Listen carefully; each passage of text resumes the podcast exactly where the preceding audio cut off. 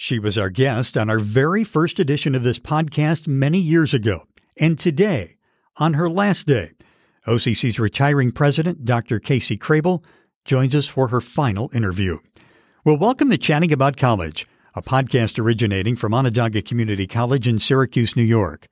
My name is Roger Mirabito. We record our conversation in the studios of our Broadcast Media Communications degree program.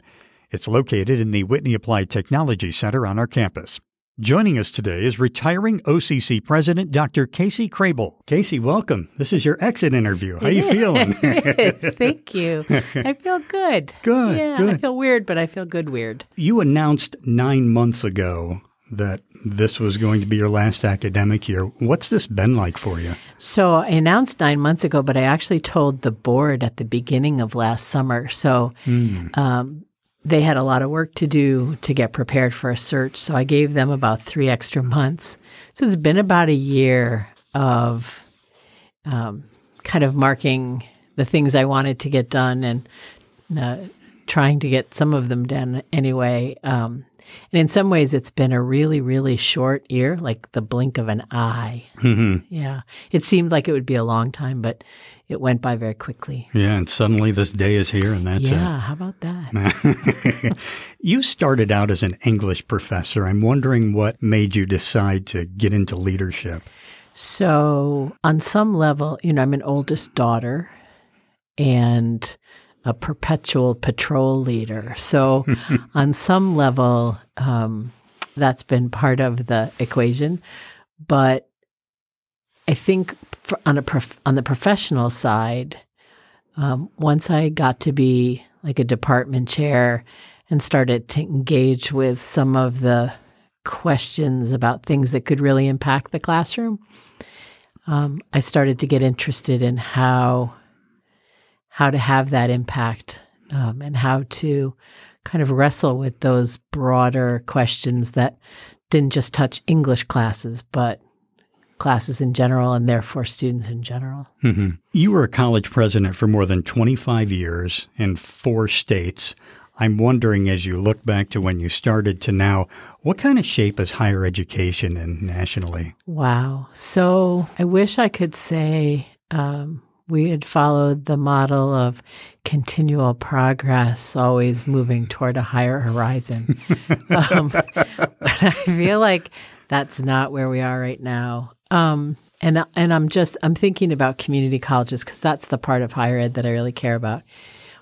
What I think is strong still is there continues to be a focus on the access portion of the mission, making sure that we are available, accessible, affordable, that whoever wants to give it a try has a place to go. Um, and, and so I'm pleased to see that continue to be strong. Um, but I also see us having to make tough calls between different kinds of programs just because resources feel like they're even more scarce. I don't remember a time in higher ed when there was tons of money and you could do whatever you want. So that's, I'm not comparing against a time where things seemed robust, um, but they seem uh, a little bit on the mean side now. Hmm. Um, and I think part of that is that we understand more and we see more of the condition that our students deal with, both in and outside of the classroom. Um, and we understand, perhaps in a clearer way, even though I guess it should have been obvious from the start, how much those non academic factors create barriers and mountains for students to climb. And it doesn't seem to matter how many resources we throw at those challenges. Uh, it, it seems to be um, insurmountable for some students. And so when I think about higher education, par- particularly community colleges, and the, the job that we have to do to make sure that people can access their own citizenship uh, and activate their own agency and build an economic future, I really worry um, about how under resourced we are in order to be able to accomplish what is a really, really big mission and a really central mission to the health of our communities and probably to our democracy. Man, that's a powerful answer. When you said the word mean, I started thinking about a conversation I had with someone earlier today about more about the state of our country. Like we can't disagree about anything anymore without throwing expletives at the people on the other side of an issue. You know, Yeah. it's just Yeah, and, and you know, it's funny because I don't see that in our students at all. yeah. I see our students really gravitating towards those things that build community. Mm-hmm. So that makes me hopeful. Right. Um, but then I kind of listen to the external cacophony, Ugh. and it is mean. yeah. Uh, it's mean spirited, it's mean intended, um, and it is all about uh, individual winners and losers. And, you know, a sense of community seems really foreign in the broader. Uh, in the broader world out there. In the era of the pandemic and declining enrollment, I think it's easy to forget about a lot of good things that happened here in the last few years. And I just wanted to run through those quickly and get your thoughts on them. Sure. them. Let's start with Box of Books, which gave students predictable, affordable pricing for textbooks and technology. You know, I'm so proud of that program, and it wasn't my idea. Um, it was actually an idea of uh, a math faculty member. Thank you, Mary. And uh, it it really just pointed out a very simple challenge, which is students. If they could just come on the very first day with the stuff they needed, would start from a better place, um, which, you know, on the face of it is just so logical um, that while I'm proud of it, it's like, why did it take us so long to figure this out? And I think that um, you know the changes in uh, in the retail book world have really helped us in terms of establishing this. And um, I think as we look at it over time, we've seen more students taking advantage of it, and that just makes me happy. Next is one of those things the public doesn't see, but without it, there's nothing to be seen by the public, and that's reaccreditation. How big a deal is getting that done? So that's a huge deal. And that took, uh, I think, when we were all done and I looked at the document and counted up the people who had been involved, it was over 120 folks on campus who had put their shoulders to the wheel um, and pushed it all in the same direction. Um, and not only did we receive reaccreditation, but there were no recommendations. There were no comments. We hit every standard out of the park. And so, uh, you know, the leadership of like Wendy Tarby and Larry Weiskirk to marshal that through and all of the hundred plus people who contributed their work to make sure that we um, showed the commission exactly what this college is made of. The next thing is something that anyone who comes to campus can see, and that's the complete renovation of Coulter Library, which hadn't been touched since it opened in the early 1970s.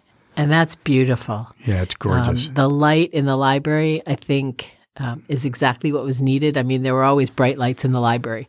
Um, the people that work there are bright lights, and the students that are uh, studying there are their own kind of bright light. But now, actually, natural light through windows and skylights just opened up the place, and the academic crossroads on the first floor.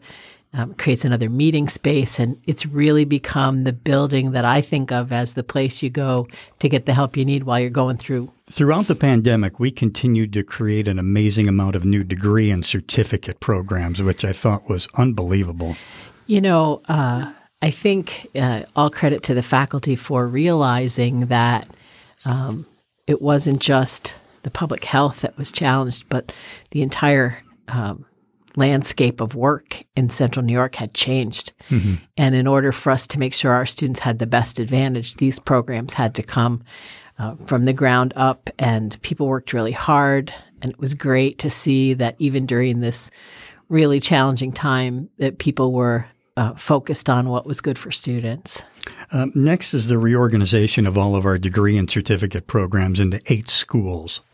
So sometimes when you are a student entering college for the first time, it's really confusing. You might not be familiar with the terminology and you're worried about what do I major in? And really, that's a question we ought to be helping you with. And so the schools are really a way for us to start helping with that really important question before you even get here so that you know, you know, maybe I don't know what program, but I know I'm interested in science mm-hmm. or education. It shows me where to go. And I, I think that was a great effort.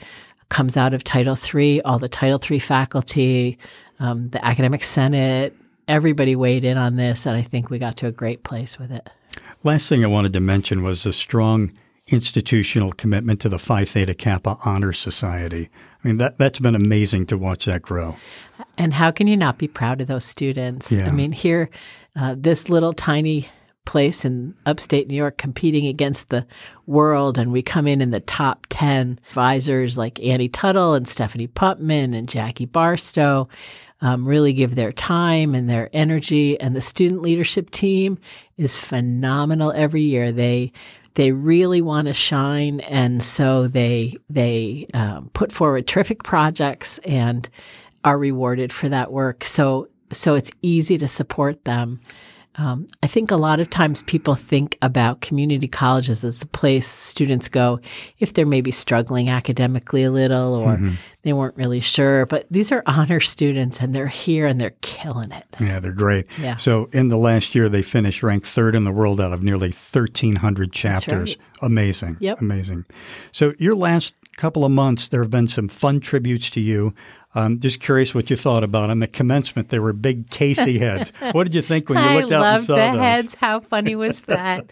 and at first, I saw one, and then I started looking around. Oh my God, they're everywhere. it was, it was That's phenomenal. Funny. Yeah. Onondaga County Executive and the Mayor of Syracuse uh, declared June 8th Casey Crabill Day in Onondaga County in the city of Syracuse. That was an honor. I, I yeah. really appreciate that. The, the county and the city both are such important partners for the college, and um, I, I, hope we've um, advanced uh, both of their uh, agendas for the area because you know improving the area improves what's possible for our students. So happy to have had that partnership and, and really honored by their recognition. On the day of your final board of trustees meeting, a community bank gave us one hundred thousand dollars, and Whitney Commons was renamed Crabill Commons.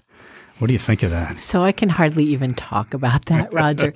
it, it's just you know, uh, I was I was thinking about um, my grandparents and how unlikely. You did mention something very briefly that you wish your grandparents could see this. Cause I really do. Yeah, amazing, absolutely amazing.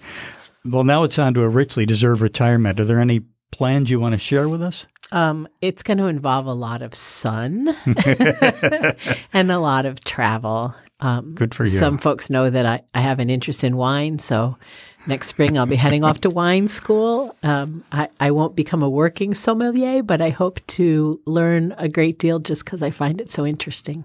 Yeah. Well, may you have nothing but health and happiness. I want you to know that every time we walk past Crabill Commons, we'll think of you. And Aww. I don't think there's any better gift in life than being remembered. So thank you for everything and good luck to you. Thanks, Roger. And thank you as well to our Broadcast Media Communications degree program for use of their studios here on campus. And thanks to you as well for listening. I'm Roger Mirabito. Hope you've enjoyed chatting about college. You can find future and older episodes at places like iTunes, Spotify, or wherever you find outstanding podcasts.